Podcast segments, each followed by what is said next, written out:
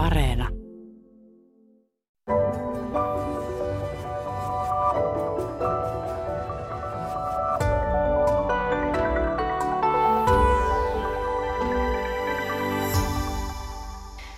Niin, onko terveydestä tullut luokkakysymys? Se on tänään kysymykseni. Ja tätä kysymystä puidaan täällä nyt kahden professorin voimin. Tervetuloa sosiaalipolitiikan professori Anne Kouvonen. Kiitos. Ja sosiaalisten terveyserojen professori Karri Silventoinen. No, kiitoksia. Ja olette molemmat tosiaan Helsingin yliopistosta.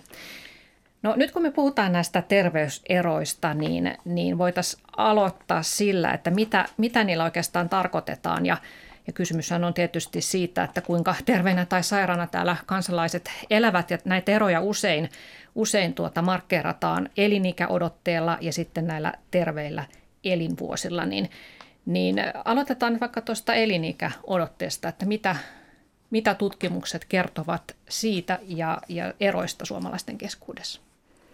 No, kun on tutkittu ää, alimman ja ylimmän tuloluokan välistä, välistä eroa elinajan odotteessa 25-vuotiailla miehillä, niin on havaittu, että miehillä on yhdeksän vuoden ero sen alimman ja ylimmän luokan, luokan välillä, tuloluokan välillä tässä elinajan odotteessa. Eli kaikista pienituloisimmat elää yhdeksän vuotta vähemmän kuin ne suurituloisimmat, ja naisilla tämä ero on, ero on viisi vuotta. Sitten taas jos katsotaan koulutusryhmien mukaan, eli pelkän, pelkän peruskoulun käyneet versus korkeakoulutetut, niin sitten se on vähän, vähän pienempi, pienempi tuo ero, mutta, mutta kuitenkin puhutaan niin kuin useista useista vuosista.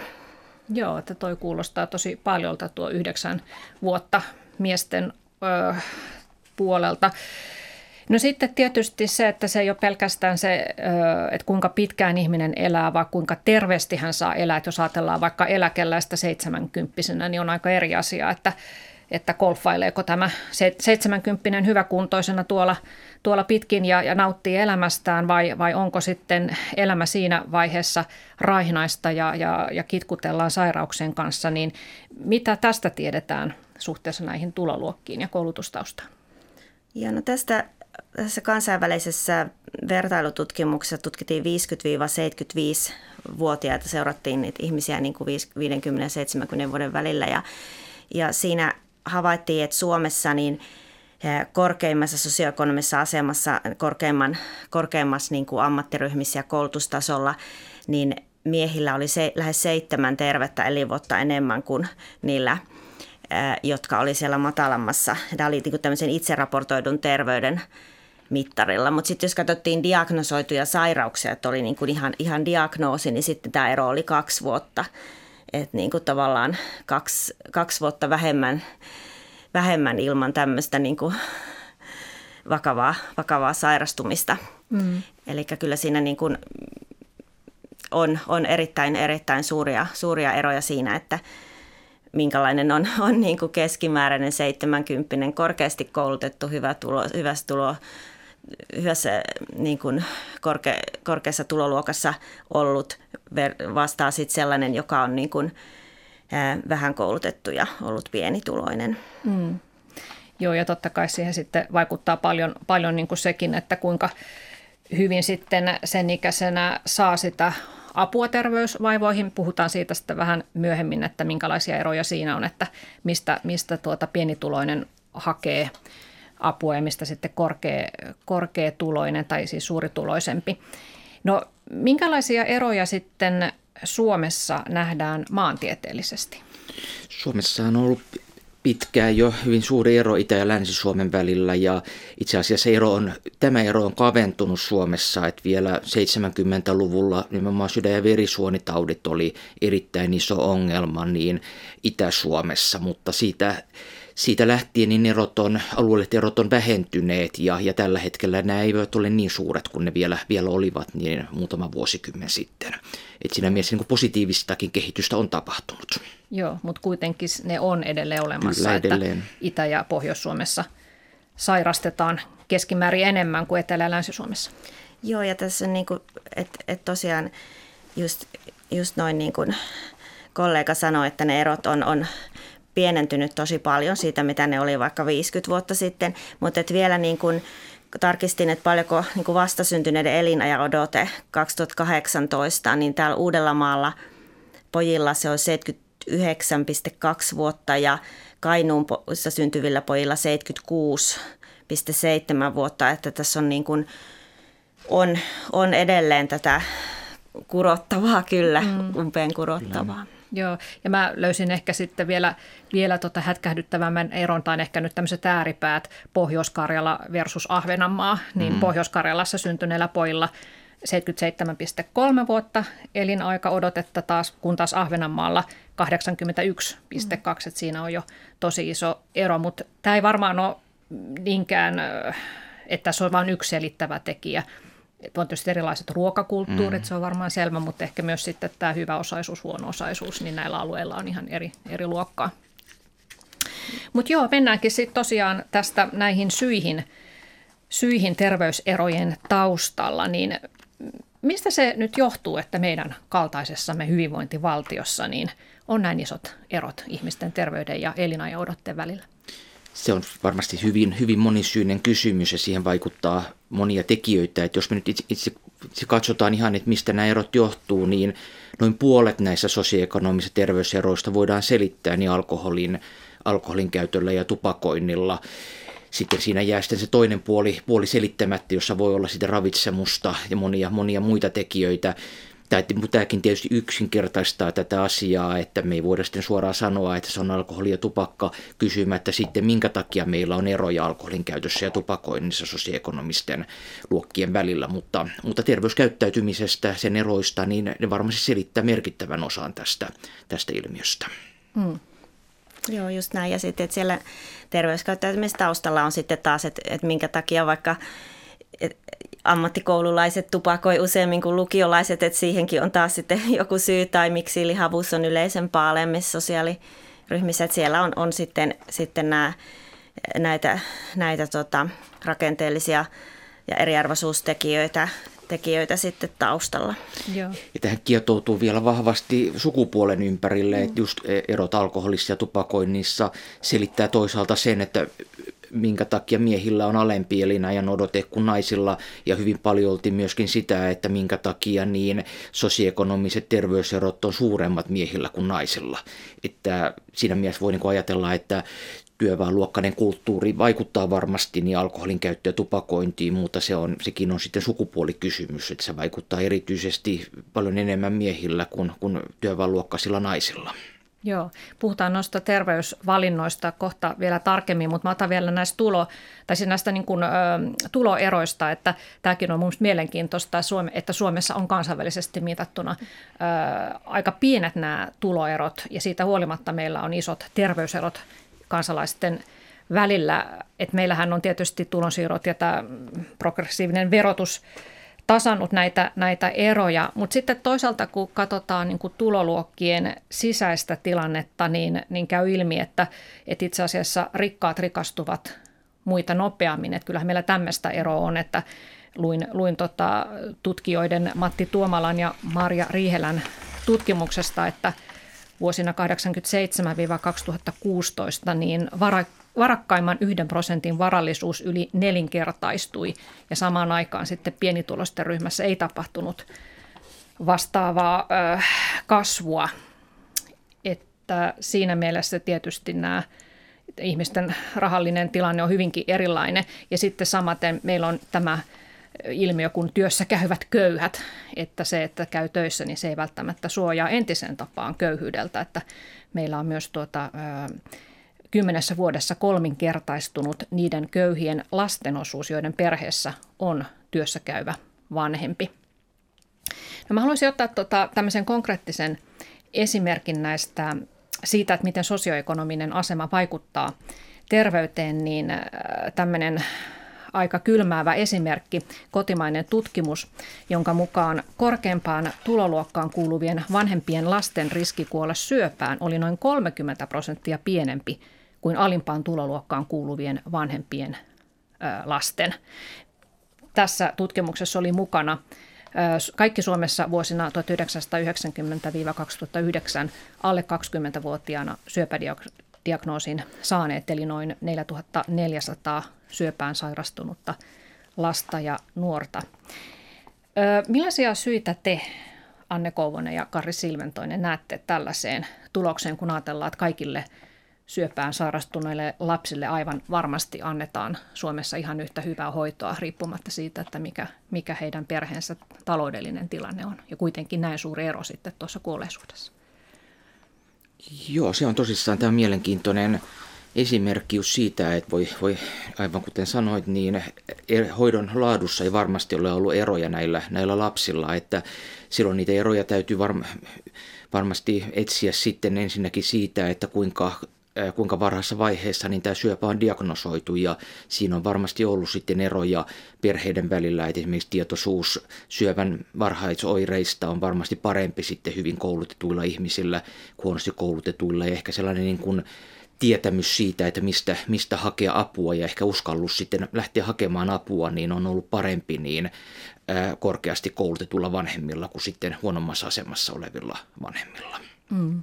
Joo, ja just niin kuin tähän aikaiseen diagnoosiin voi myös vaikuttaa, että on sitten just, että on itse etsitty aktiivisesti sitä tietoa, että on tavallaan se parempi se terveyden lukutaito ja sitten, että on sellaisia verkostoja, vaikka tuntee vaikka lääkäreitä tai näin, että on, on niin kuin keskustellut, keskustellut näistä asioista. Ja, ja sitten siinä varsinaisessa niin kuin hoitoprosessissa, voi, on, niin kuin mikä on syövän osalta niin kuin pitkä, niin, ja siinä on vaikka hankalia asioita, vaikeasti ymmärrettäviä, siinä on niin kuin sitä vanhempien osallisuutta tarvitaan siinä hoidon onnistumiseksi, niin, niin, niin siinä, siinä voi niin kuin just, että vähemmän koulutetun on vaikeampi niin kuin ymmärtää näitä, näitä niin kuin ohjeita ja, ja neuvoja sitten. Ja ehkä nostaisin tässä erityisesti sitten maahanmuuttajataustat, jota jota sitten, en tiedä oliko tuossa tutkimuksessa todettu sellaisen aikaan, että ei ollut vielä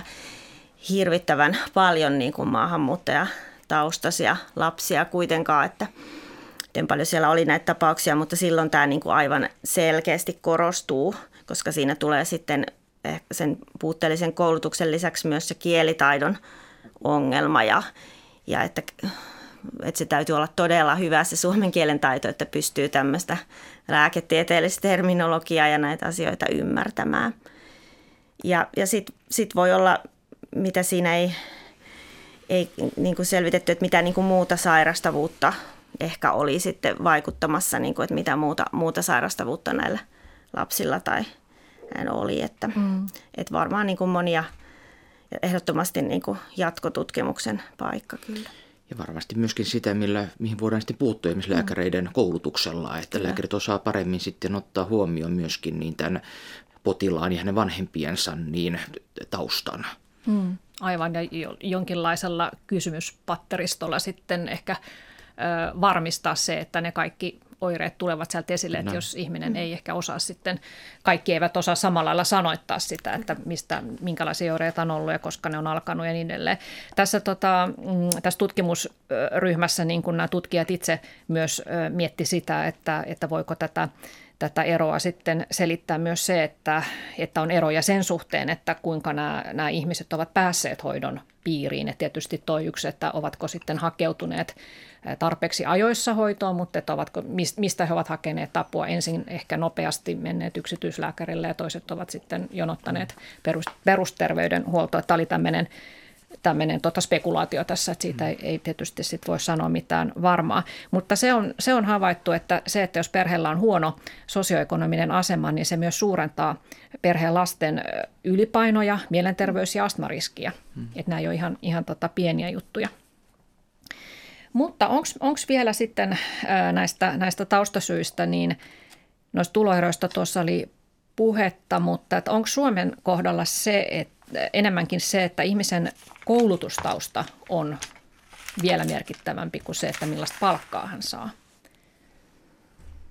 No, tämä on vähän ehkä vaihdellut eri, eri tutkimuksia just, että mitä, mitä tavallaan vastetta, niitä niin terveysindikaattoria katsotaan, että mä en ainakaan ihan niin kuin suoralta kädeltä osaa tuohon. Ja mm. toki ihan niin kuin tulot ja koulutus kulkee hirveän vahvasti niin. käsi kädessä Aivan. myös. Se on vähän se, että miten sitä sitten on mitattu, että monesti koulutusta on mitattu aika karkealla tasolla, että siinä ei sitten ole havaittu ehkä niin ää, suuria eroja, kun taas sitten tulot voidaan mitata paljon, mm. paljon täsmällisemmin ja ää, hienovaraisemmin. Mm.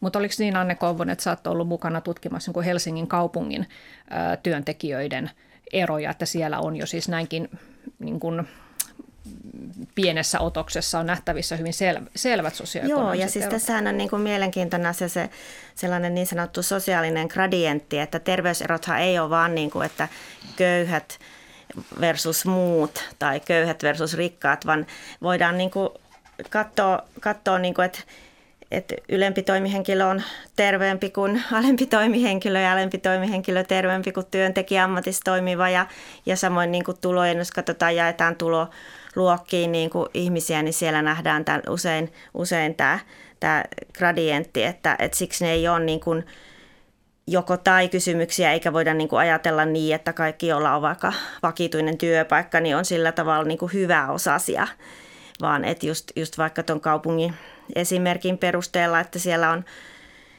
töissä voi olla vaikka voisi olla vaikka ylilääkäri, joka tienaa 8000 euroa. Ja, ja sitten siellä, siellä voi olla vaikka laitoshuoltaja 1800 euroa ennen veroja.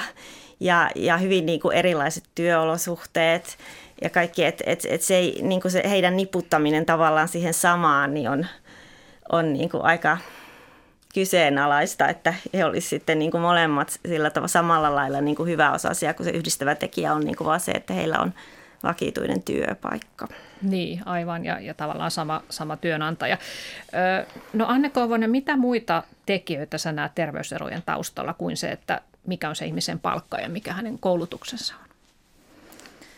No sellainen, niin kuin, korostasin niin kuin erityisesti tätä lapsuuden olosuhteiden merkitystä ja tavallaan sieltähän se niin kuin kaikki nämä terveyserot lähtee ja tietysti jo ennen, ennen syntymää, mutta et tavallaan se polku siihen koulutukseen ja, ja niihin tuloihin, niin sehän lähtee sieltä, sieltä ihan lapsuudesta. Ja nyt on tosi niin kuin huolestuttavaa tietoa tullut, tullut viime aikoina, että, että nämä, näissä niin kuin oppimistuloksissa peruskouluikäisillä niin on vanhempien sosioekonominen asema niin kuin määrittää niitä entistä enemmän.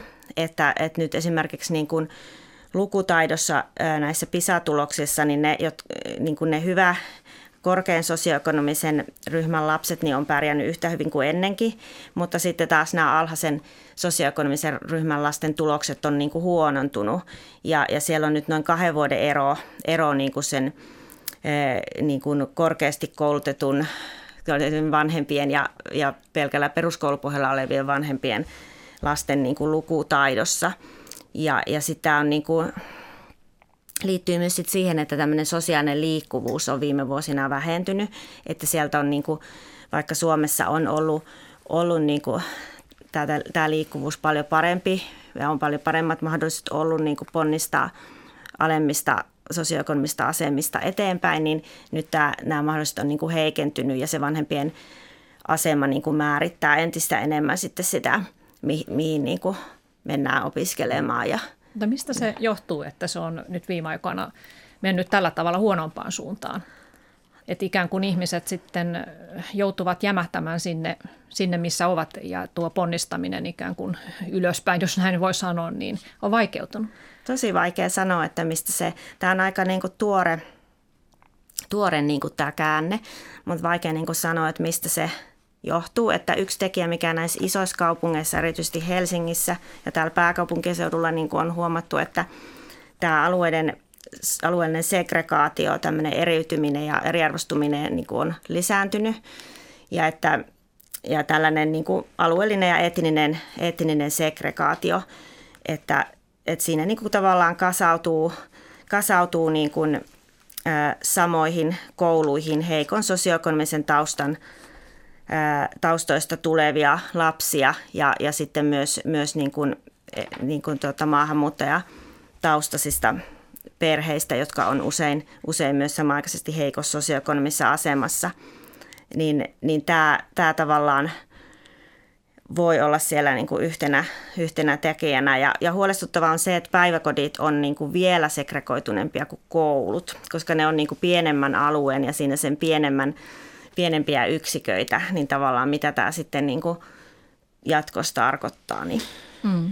Ja sitten jos katselee, katsoo vielä näitä ihan pitkän aikavälin trendejä, niin se mikä tähän on vaikuttanut paljon on ollut ihan se, että silloin 70-luvulla niin korkeakoululaitosta kehitettiin ja se korkeakoulutettujen osuus väestöstä kasvoi voimakkaasti. Silloin yksinkertaisesti niin kaikki ei voineet tulla hyväosaisista perheistä siellä myöskin työväenluokkaista perheistä oleville lapsille tuli mahdollisuuksia hankkia korkeakoulutus itselleen ja nousta, nousta sosiaalisessa asemassa. Nykyään sitä kasvua ei enää tapahdu, eikä se on tavallaan stabiloitunut tämä suomalainen yhteiskunta. Ja silloin se on voinut stabiloitua myöskin sitä kautta, että, että niin ihmiset pysyy siinä, hankkii sen koulutuksen, mikä, mikä heidän vanhemmillaankin on. Mm.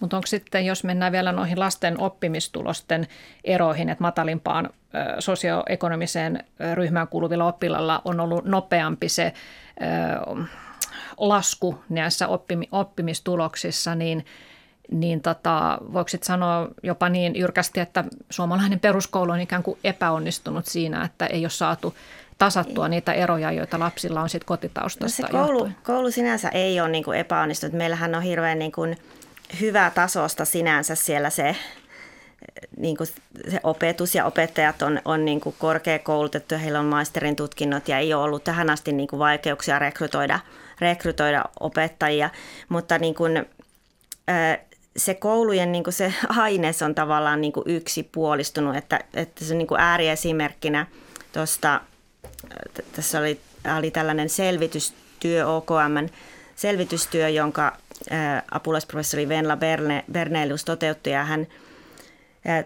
tutki siinä laajasti tätä asiaa ja teki myös haastatteluja ja siellä haasteltiin Turun Varissuon koulun rehtoria, joka kertoi, että heillä ei niin kuin yksinkertaisesti ole enää niin kuin kantasuomalaisia suomenkielisiä oppilaita. Tai että ne harvat, jotka on, niin on sitten niin, kuin niin, niin tota, heikossa sosioekonomisessa asemassa ja sellaisesta hyvin niin kuin vaativia ongelmia siellä, siellä kotona, että, että se, esimerkiksi se kieli, suomen kielen taito ei niin kuin siellä koulussa yksinkertaisesti lapsilla niin kuin kehity. Että sieltä puuttuu se vertaisoppiminen, että jos tulee tämmöisiä luokkia tai kouluja, että siellä ei ole yhtään niin kuin äidinkielenään suomea puhuvaa, niin se on tässä niin kuin se ongelma, että se kaikki aika menee tavallaan se kielen opiskeluun, kun pitäisi niin kuin opiskella niitä sisältöjä. Mm, aivan. Kun puhuttiin tästä etukäteen puhelimessa, niin kerroit Anne, että voi olla Suomessa syntynyt maahanmuuttajalapsi, jolla on koulun aloitusiässä seitsemänvuotiaana, niin kaksi ja puolivuotiaan suomen kielen taito, mm. niin totta kai siis tällaisesta tilanteesta on jatkuvasti takamatkalla ja Kyllä. oppimistulokset on heikompia ja sitä kautta arvosanat ja sitten se ketju jatkuu siitä, että ei pääse ihan yhtä hyvin jatkokoulutuksiin ja töihin kuin, kuin muut. No toi on tietysti yksi, yksi iso ongelma vyyhti, mutta vielä kysyisin tästä yleisellä tasolla näistä terveyseroista, että kun niitä varmasti on ollut aina ja aina on ollut sosioekonomisia eroja, mutta nähdäänkö Karri Silventoinen historiassa sitten joku ajanjakso, että, että ne olisi ikään kuin alkanut jyrkentyä? Voi ajatella pikemminkin toisinpäin, että jos me mietitään 1800-lukua, 1900-luvun alkua, niin nämä sosioekonomiset terveyserot oli varmasti valtavat siinä, siinä vaiheessa. Joku tuberkuloosi, niin siinä oli suuria eroja niin asuinalueiden välillä, kun asuttiin ahtaasti jossain työväenluokkaisella alueella. Tuberkuloosi levisi nopeasti niissä pienissä hyvin ahtaissa asunnoissa. Ravitsemuksessa oli suunnattomia eroja e, yhteiskuntaluokkien välillä. Et ehkä se, mikä tässä on niin kuin nykyaikana muuttunut, on että se tuli tavallaan yllätyksenä sitten 80-luvulla, kun ajateltiin, että tämä oli jotakin, mikä oli historiassa, ja sitten tajuttiin, että eihän se ole historiaa, vaan meillä edelleen on nämä sosioekonomiset terveyserot, vaikka ollaan päästy eroon tästä absoluuttisesta köyhyydestä ja infektiotaudeista, ja sitten tuli kysymys siitä, että miksi edelleen on näitä eroja, kun kuviteltiin, että ne olivat jääneet jo historiaan. Hmm. Tässä oli ää, äänessä sosiaalisten terveyserojen professori Karri Silventoinen ja lisäksi meillä on sosiaalipolitiikan professori Anne Kouvonen Helsingin yliopistosta ja, ja tässä pohdimme siis sitä, että miksi Suomen kaltaisessa hyvinvointivaltiossa on niin suuret terveyserot kansalaisten välillä. Ja puhutaan nyt seuraavaksi sitten siitä, että mitä ihmiset itse valitsevat, minkälaisia terveysvalintoja he tekevät. Ja tuossa aiemmin tuli jo ilmi, että, että on arvioitu, että noin puolet elinaikaodotteeseen liittyvistä eroista johtuu alkoholista ja tupakasta. Eli ne on tosi iso, iso osa tässä. Mutta kysymys ei kuitenkaan ilmeisesti ole siitä, että alemmissa ryhmissä, tämä on aina hirveä nimitys alemmat että ylemmät ryhmät, mutta alemmissa ryhmissä juotaisiin välttämättä enemmän sitä viinaa kuin, kuin ylemmissä, vaan siitä, että tämä sama alkoholimäärä aiheuttaa alemmissa ryhmissä enemmän haittoja kuin ylemmissä, niin mikä tämän selittää? Sinä täytyy ottaa huomioon se, että, että on merkitystä paitsi sillä keskimääräisellä alkoholin kulutuksella, myöskin sitten sen jakautumisella me tiedetään, että niin kuin on huonosti koulutetummilla ihmisillä on myöskin paljon enemmän raittiita ihmisiä heidän joukossaan, eikä se tarkoittaa, että se alkoholin kulutus sitten kasautuu tiettyille, tietyille ihmisille siinä, näissä ryhmissä, joihin, joille sitten kerääntyvät myöskin nämä alkoholiin liittyvät sekä sosiaaliset ja terveysongelmat.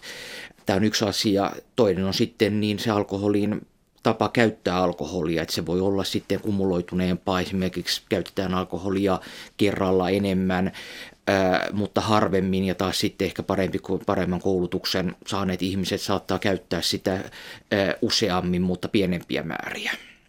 Mm. Joo, just näin. Ja sitten tota, näihin lisättynä vielä tämmöinen niin hoitoon hakeutuminen, että sitten jos on niitä ongelmia, niin näissä ylemmissä koulutus- ja ammattiryhmissä hakeudutaan niin kuin hoitoon, hoitoon aikaisemmin ja sitten tavallaan saadaan se kierre niin kuin paremmin katkaistua ja esimerkiksi säilyy se työpaikka ja näin, näin sitten, että, että, että tässä on tosi, tosiaan näitä monia, monia eri aspekteja.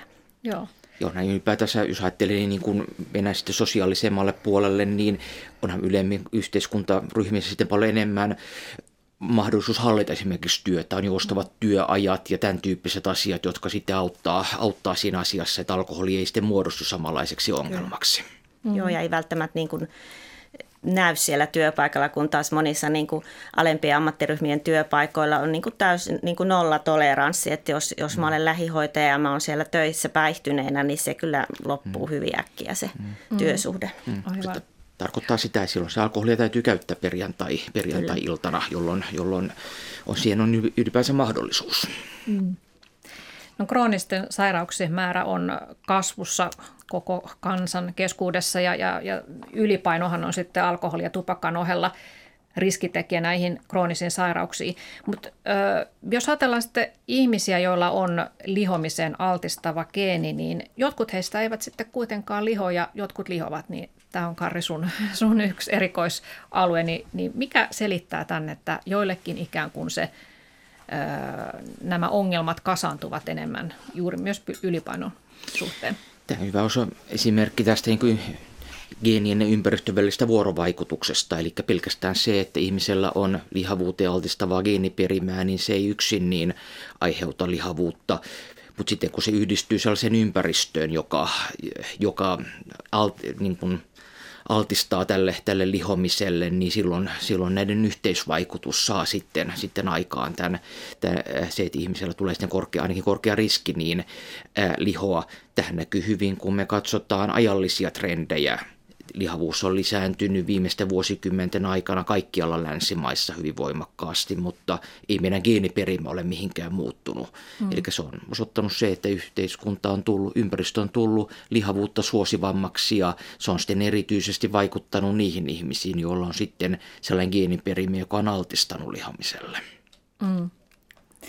No miksi sitten ei oikeastaan auta, jos sanoo köyhälle ja sairauksista kärsivälle ihmiselle, että hei, että, että tota, noi lenkkipoluthan on ilmaisia ja juurekset on, ja vihannekset on itse asiassa halvempia kuin toi pakastepizza, mitä sä nyt syöt. Miksi tällaiset neuvot ei oikeastaan auta ratkaisemaan tätä ja no mä sanoisin niin kuin tässä, että se on kauhean helppo niin kuin sieltä korkeasti koulutetun asemasta ja, ja hyvässä työssä olevan niin kuin tällaisia ohjeita antaa. Mutta ensinnäkin, että just mitä tuossa aikaisemmin puhuin, puhuin niin kuin tästä lapsuuden merkityksestä, kun kukaan meistä ei ole niin kuin valinnut, että mihin me on niin kuin synnytty. Ja, ja sitten tavallaan se terveys, terveyden niin kuin polku ja se terveyskäyttäytyminen, minkälaista se muotoutuu, niin lähtee usein sieltä lapsuudesta ja nuoruudesta. Kukaan ei ole, et, et, et, et en ole itse valinnut niitä ruokatottumuksia, joita, joihin mä olen niin kuin silloin pienenä, pienenä niin kuin, jotka mulle on niin kuin sieltä perheestä – tullut tai, tai näin. Sitten sitten tämmöisen niin kuin, toisin esiin tästä tämmöisen niin kuin taloudellisen stressin, mikä, mikä niin kuin on hyvin suurta näissä, varsinkin näissä kaikista niin kuin pienitulosimmissa ja, ja varsinkin niin kuin työelämän ulkopuolella olevilla. Että jos on niin kuin koko ajan sellainen niin kuin huoli siitä, että miten mä voin maksaa vuokran tai lääkkeet tai voinko mä, pystynkö mä ostamaan lapselle uudet talvikengät, kun on jäänyt niin pieneksi, niin se on niin kuin vaikea. Siinä on jotenkin niin sanotusti järkevästi tehdä niin kuin mitään valintoja tai jaksaa edes niin kuin lähteä sinne lenkkipolulle, kun se elämä on niin, niin, niin kuormittavaa jo näiden, näiden takia.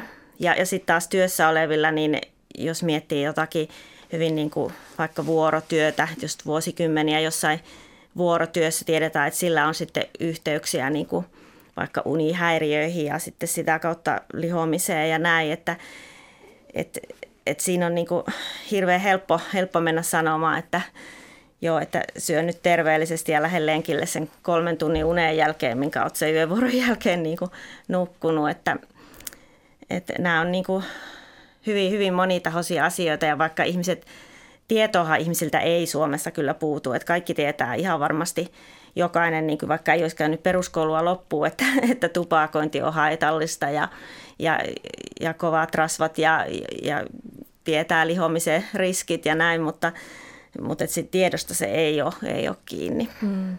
Joo, ja tupakointiakin on helppo moralisoida, mutta se voi olla jollekin ihmiselle ihan semmoinen asia, joka pitää hänet jollain lailla pystyssä, että saa sen pienen, pienen tauon muutaman kerran päivässä, jolloin saa olla hetken, hetken rauhassa. Joo, ja se on hyvin, kun se on niin riippuvuutta aiheuttava, että sit on niin vaikea, niin kuin, nekin, jotka niin kuin lopettaa, niin sitten usein aloittaa uudestaan, että jos se, niin kuin se tapa on tullut vaikka siellä joskus 14-vuotiaana, kun sä oot elänyt siinä hyvin niin kuin stressaavassa kotiympäristössä, ehkä päihdeongelmien, mielenterveysongelmien niin kuin ympäröimänä ja näin, niin sit on sitten hirveän vaikea, vaikea niin kuin lopettaa, koska siinä on se fyysinen ja psyykkinen riippuvuus sitten, sitten syntynyt. Mm. Oliko sulla Karvia jotakin tähän, että mitkä asiat ikään kuin suojaa ja toisaalta altistaa ihmisiä terveellis- epäterveellisiin tota, Varmaan tässä tulikin hyvin, hyvin esille näitä, näitä tärkeitä teemoja, että siinä voi olla se, se että monesti huon, vähän huonompiosaisilla ihmisillä niin on vaikeampaa muuttaa sitä elämän kulkua. Mennään ehkä sitä reittiä, mihin, mihin yhteiskunta suuntaa. Että tämän takia se, että tämä ympäristö olisi sellainen, että se ohjaisi terveellisiin elämänvalintoihin, niin se on aivan erityisen tärkeää sitten huonommassa asemassa oleville ihmisille. Joo. No päästäänkin tästä sujuvasti seuraavaan teemaan, eli siihen, että mitä näille eroille olisi tehtävissä. Ja, ja tuota, tuossa Kari on ottanut esille sen, että ympäristö, ympäristön pitäisi olla sellainen, että se tukee ihmisiä terveellisiin valintoihin, niin mitä se konkreettisesti sitten voisi tarkoittaa? Että pitäisikö siis valtion ohjata ihmisten valintoja? Pitäisikö kasviksia verottaa kevyemmin, rasvasta ruokaa kovemmin, alkoholista tehdä kalliimpaa? Että miten kaikki saataisiin valitsemaan terveellisiä asioita? Vai onko se sitten toisaalta holhoamista, että – että valtio puuttuu siihen ihmisen vapaaseen valintaan, vaikka se ei välttämättä olekaan ihan vapaa, vapaa valinta, vaan asia, johon on tottunut siinä omassa ympäristössä. Mietti, mitä, mitä keinoja valtiolla on, niin tämä verotus on niitä harvoja, harvoja keinoja, jotka nyt sitten aivan aidosti on voida osoittaa, että sillä on todella vaikutusta ihmisten, ihmisten terveyskäyttäytymiseen. Ja sitä on tietysti käytetty ihan menestyksellisesti pitkään. Eli yhteiskunta on pitänyt niin alkoholin hintaa, tupakan hintaa korkeampana. Ja just tupakoinnin kohdalla nähdään, että, että ei pelkästään tämä korkea hinta, mutta myöskin se, että on monella tavalla yritetty tehdä ympäristöä sellaiseksi, että se on hankalampi tupakoitsijalle, niin se on vaikuttanut selvästi myöskin tupakoinnin alenemiseen verotus on yksi, mutta kyllä mä nyt muistan silloin, kun itse aloitin yliopistolla tuossa 90-luvun alussa, niin silloin kun mentiin opettajien, oli seminaari, seminaari, niin se piti aina tuulettaa seminaarihuone, koska siellä oli ollut opettajien kahvitunti ja se oli toinen tupakan savua. Enää ei ole, että tuntuu absurdilta tällä hetkellä, että saisi polttaa sisätiloissa ja se on kaikki ohjannut sitten ihmistä siihen suuntaan, että, että, että, että poltetaan vähemmän ja lopetetaan tupakointia ja sama voi vaikuttaa monessa muussakin asiassa. Hmm. Esimerkiksi sokerivero. Kyllä, sokerivero olisi sellainen, mikä varmasti vaikuttaisi siihen. Niin. Yhteiskunta niin. tavallaan kertoisi sen kansalaisille, suomalaisille, että e, e, rakentaa sen polun, jota, joka johtaisi sitten terveelliseen elämään. Mm. Joo, ja näillä on just niin kuin nimenomaan pienituloisilla, koska suurituloisillahan sille ei ole niin kuin väliä, että mitä se maksaa, vaikka se alkoholi tai näin, mutta just pienitulosten valintoihin näillä on niin kuin iso merkitys. Merkitys. Ja tästä on niin kuin hyvä esimerkki niin kuin entisessä kotimaassa, niin Iso-Britanniassa, jossa ylipaino on suus on vielä paljon suurempi ongelma kuin täällä ja on tosi isot erot eri niin kuin, luokkien välillä siinä, niin kun siellä on tämmöinen roskaruoka ja tällainen hyvin epäterveinen ruoka kuin hirvittävän edullista, siis paljon edullisempaa kuin täällä. Siellä on niin kuin kääntynyt tämä pää lailleen täysin, että sitten että joku iso, iso niin kuin annos niin kuin ranskalaisia voi maksaa vaikka yhden punnan ja sitten sä et saa sillä niin kuin mitään niin kuin kasviksia tai muuta sit vastaavasti, että se on niin kuin täysin niin kuin väärinpäin, että, että just niin kuin pienitulosten valintoihin näillä pystytään vaikuttaa. Joo. No valtaosa suomalaisista, 92 prosenttia, on kyllä sitä mieltä, että yksilön tulisi olla itse vastuussa joko erittäin tai melko paljon omasta hyvinvoinnistaan. Tämä käy ilmi kunnallisalan kehittämissäätiön kansalaistutkimuksesta, että kansalaiset itse ilmeisesti sitten ajattelevat, että heidän valintojaan ei pidä – pidä ohjalla, mutta, mutta tota, tehokasta se varmasti olisi, olisi tuon verotuksen kautta. No entä sitten tällainen projekti, jota 70-luvulla toteutettiin menesty, menest, menestyksekkäästi, eli tämä Pohjois-Karjala projekti, sen ansiostahan sydän- ja verisuonitaudit saatiin huomattavasti vähenemään, niin voitaisiko nykypäivänä toteuttaa jotakin vastaavanlaista? Kyllä sitä on yritetty, että monissakin maissa on ollut tällaisia ohjelmia, joissa on pyritty vähentämään niin sosioekonomisia terveyseroja, mutta niissä on onnistuttu oikeastaan aika heikosti. Eli se on osoittaa, että se on, se on hankalampi, hankalampi ilmiö kuin ehkä, ehkä haluttu ajatella. Että jos me mietitään pohjois projektia, niin voidaan huomata, että itse asiassa ne laskevat trendit sydänverisuonitaudeissa Itä, Itä-Suomessa, niin ne alkoivat jo vähän aikaisemmin, kun tämä projekti alkoi. Eli voi ajatella, että se projekti ehkä kiihdytti sellaista kehitystä, joka jo oli olemassa. Ja nyt voi ehkä ajatella, että näillä samanlaisilla projekteilla, mitä on tehty sosioekonomisissa terveyseroissa, niin siinä mennään sitten vähän vastavirtaan. Yritetään kääntää jotakin trendiä, joka on viemässä toiseen suuntaan. Että se, että näissä on, on pohjois projektissa onnistuttiin niin hyvin ja taas näissä myöhemmissä projekteissa näin huonosti, niin ei voi ehkä syyttää sitä projektia itseään, vaan, vaan sitä ympäröivää todellisuutta ja niitä trendejä, jotka on sitten olleet niin eri suuntaan. Joo, että tosiaan niin kuin muistakin maista on, muista oliko se Skotlannista, ja niin kuin muista maista havaittiin just sama, että samaan aikaan lähti niin kuin tämä, tämä niin kuin muuttumaan tämä trendi tässä vaikka tämän niin kuin tupakoinnin väheneminen, ruoka, ter, terveellis, ruokavalion muuttuminen terveellisemmäksi, että just että toi niin kuin sattui siihen samaan saumaan ja sitten kun tällaisista, nämä ei ole sillä tavalla koeasetelmia, että niistä voitaisiin sanoa niitä syy-seuraussuhteita, mutta et, ja sitten ehkä se, että silloin kuitenkin että nyt sitä, niin kuin tuossa aikaisemmin sanoin, että kaikki tietää jo esimerkiksi sen. Silloinhan ne ihmiset ei välttämättä vielä tiennyt, että tupakointi on niin kuin haitallista tai se voin syöminen tai näin, että nyt niin kuin kaikilla on se tieto ja sitten sitä tulee niin, kuin niin eri kanavista ja tuuteista sitä tietoa, tietoa koko ajan, että on niin kuin sikälikin vaikea ajatella, että mm. pystyttäisiin jollain yhdellä, niin. yhdellä projektilla. Aivan, että pitäisi mennä ehkä sit syvemmälle siihen niihin syihin, että mikä saa ihmiset valitsemaan ö, ikään kuin huonommin, että onko heillä sitten sellaista, sellainen sosiaalinen ympäristö, että se – joko tukee tai ei tue heitä näissä valinnoissa, niin, niin tota, saatit Anne tuossa aikaisemmin esille tämän lapsuuden merkityksen, että sieltä kaikki lähtee, että mitä sä lapsena opit ja, ja kuinka paljon sä saat sitten lapsena tukea, niin, niin miten, miten tuota, voisi yhteiskunnan taholta enemmän, nykyistä enemmän panostaa sinne lapsuuteen, jotta nämä terveyserot saataisiin tasantumaan?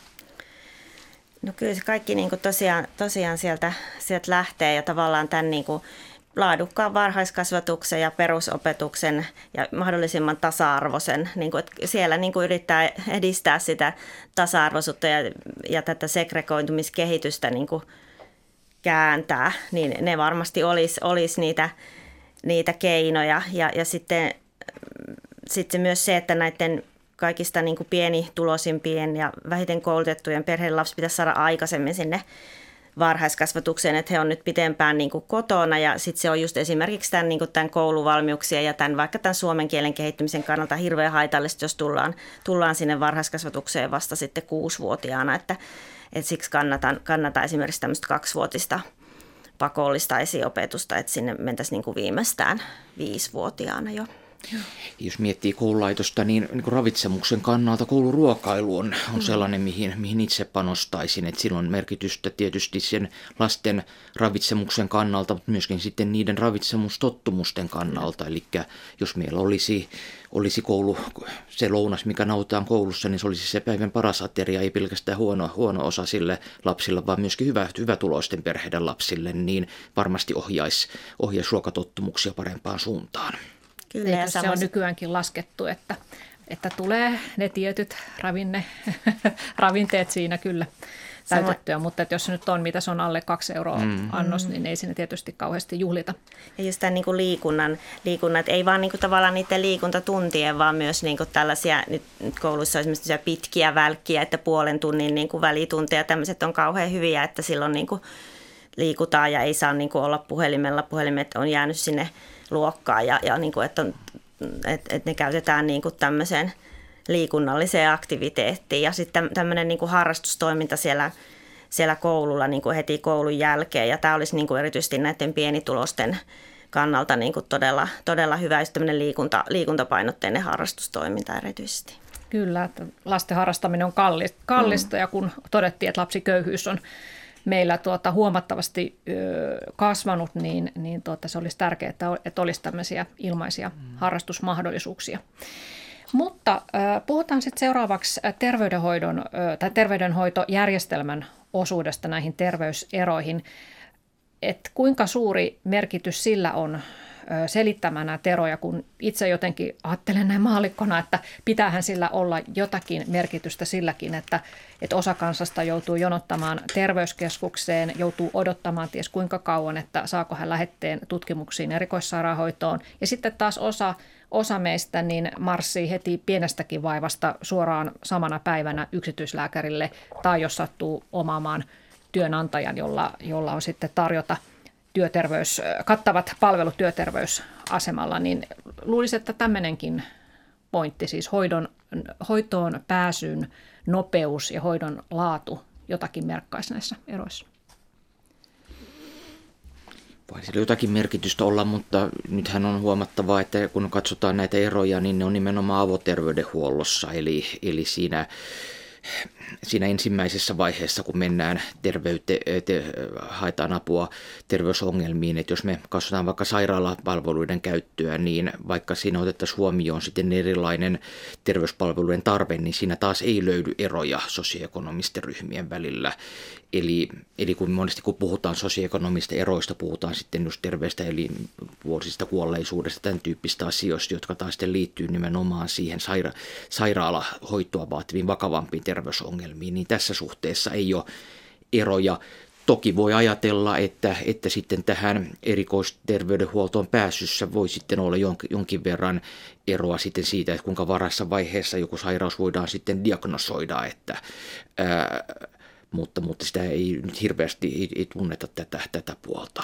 Joo, että just niin kuin, että ne terveyspalvelut voi tavallaan niin kuin vahvistaa niitä eroja, mutta ei ne tavalla, niitä niin kuin sillä tavalla synnytä eikä ole mitenkään tärkein, tärkein syy, että, että esimerkiksi tässä voi ottaa esimerkkinä, että Englannissa on National Health Service, NHS, ja se on niin kuin ilman, siellä ei ole mitään niin kuin lääkärimaksuja, ei sairaalahoito ei maksa mitään, osassa maasta on myös reseptilääkkeet ilmaiset. Kaikilla on niin kuin se sama pääsy ja rikkaat ja köyhät, ihan kaikista rikkaimpia lukuottamatta käyttää, käyttää yksityisten palvelujen käyttäminen on harvinaista ja silti niin kuin maassa on, on edelleen niin kuin isot terveyserot, että ei sitä niin kuin sillä niin kuin tavallaan terveyserojen kannalta tämä ei ole niin kuin paras keino tämä terveydenhuollon kautta niin kuin niitä ratkaista, koska se ihminen on jo niin kuin sairas, kun se sinne tulee. Se sairaus on jo niin kuin syntynyt aikaisemmin, mutta sitten tietysti siinä on kyse laajemmasta niin kuin oikeudenmukaisuudesta toki.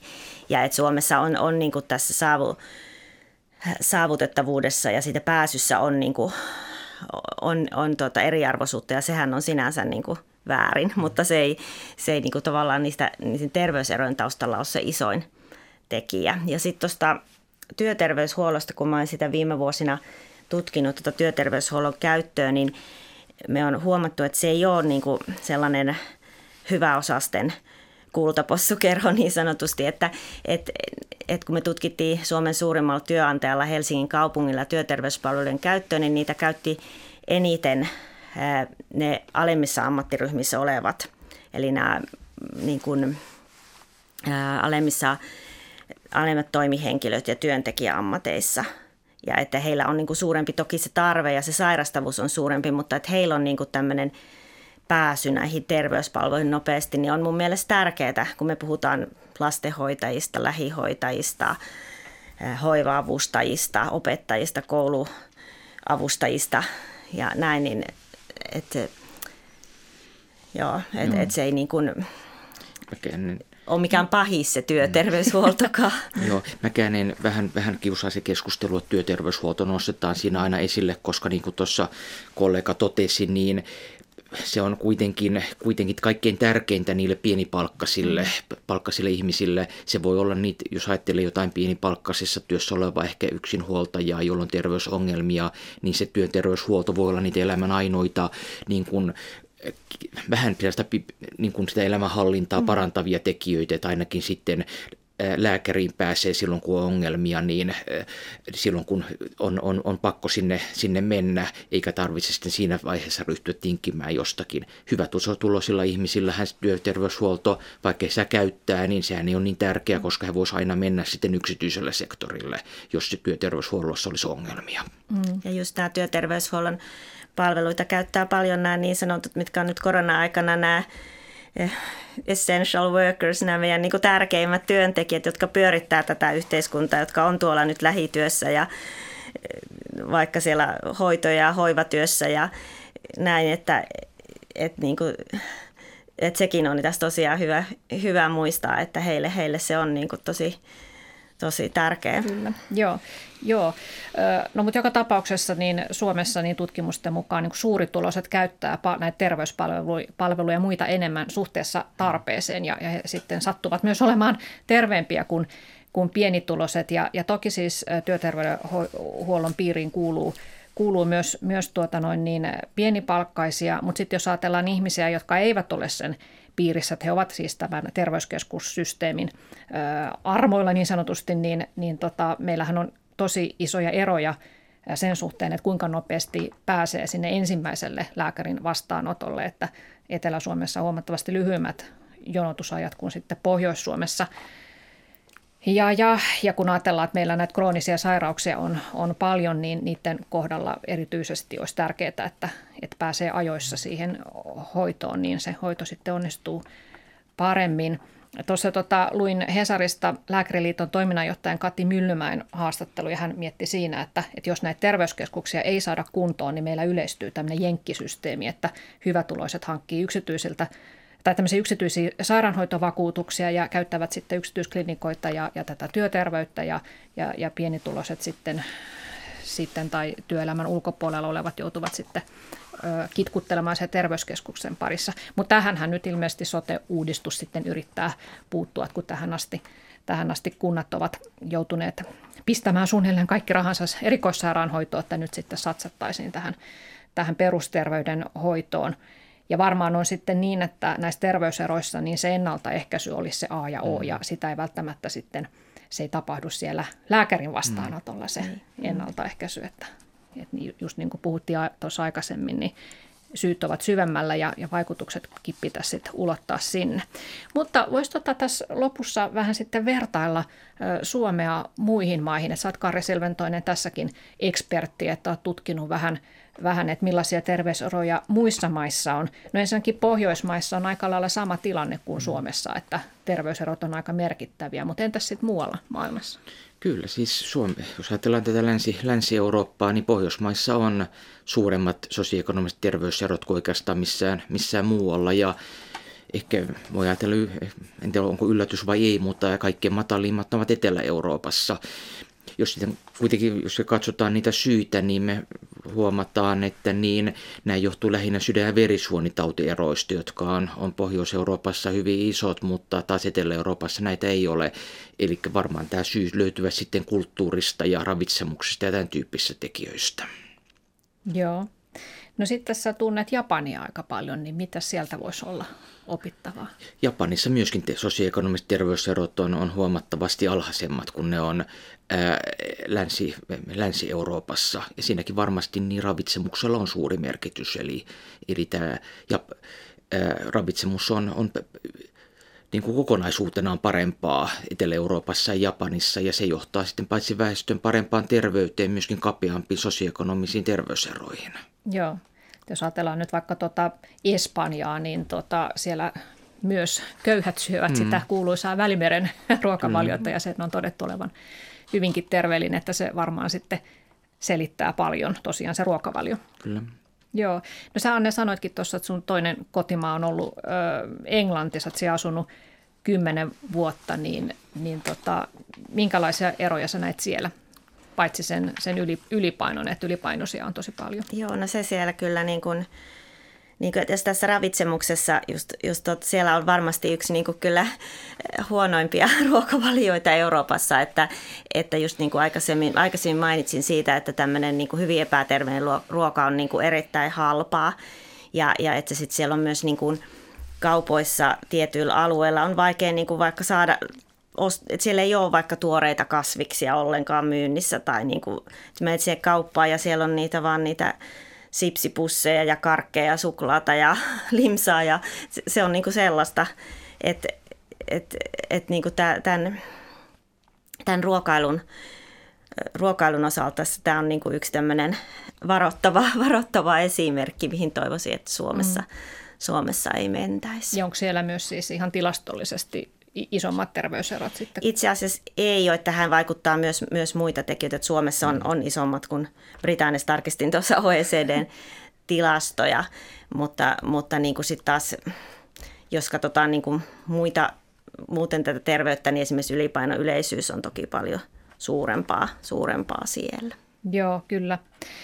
Ja tietysti se, että, että meidän terveydenhoitojärjestelmä, meillähän on paljon tämmöisiä tekijöitä, esimerkiksi neuvola ja kouluterveydenhoito, että kuinka paljon ne onnistuvat mm. ehkäisemään näitä mm. terveyseroja, niin mehän ei sitä oikeastaan tiedetä, mutta varmaan niilläkin on aika iso merkitys. Kiitoksia Anne Kouvonen ja Karri Silventoinen tästä keskustelusta ja kuuntelijoille toivotan oikein mukavaa päivänjatkoa.